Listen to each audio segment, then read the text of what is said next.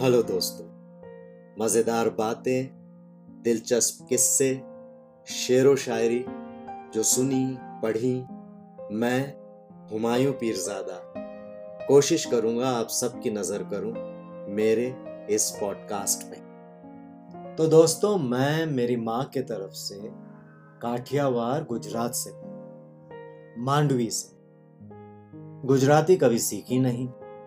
कभी कोशिश भी नहीं की सीखने की या बोलने की और इसका जिंदगी में हमेशा अफसोस रहेगा खैर મને થોડું થોડું ગુજરાતી बोलता आवड़े छे बस थोड़ी काम चलाओ वो भी कभी कभी कुछ साल पहले मेरे दोस्त रुपेश मेहता ने माँ पर एक बहुत ही प्यारी कविता लिखी और उसने वो मेरे साथ शेयर की कविता बहुत ही प्यारी है, मेरे दिल के बहुत करीब है।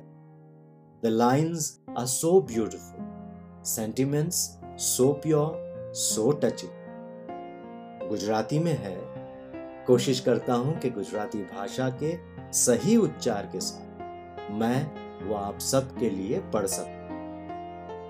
टाइटल है, माँ जेवू सर्जक कोई नहीं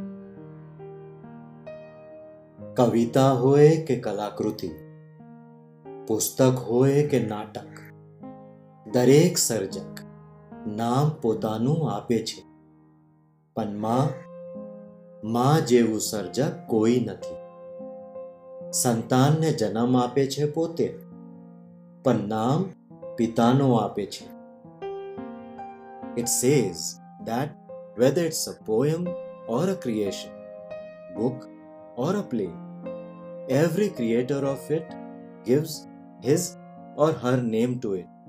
But no creator is like a mother, as she gives birth to a child, and the name given is of a father. बस दोस्तों ये आपके साथ शेयर करना चाहता था मुझे यकीन है कि ये कविता आपको बहुत पसंद आई होगी फिर मिलते हैं सायोनारा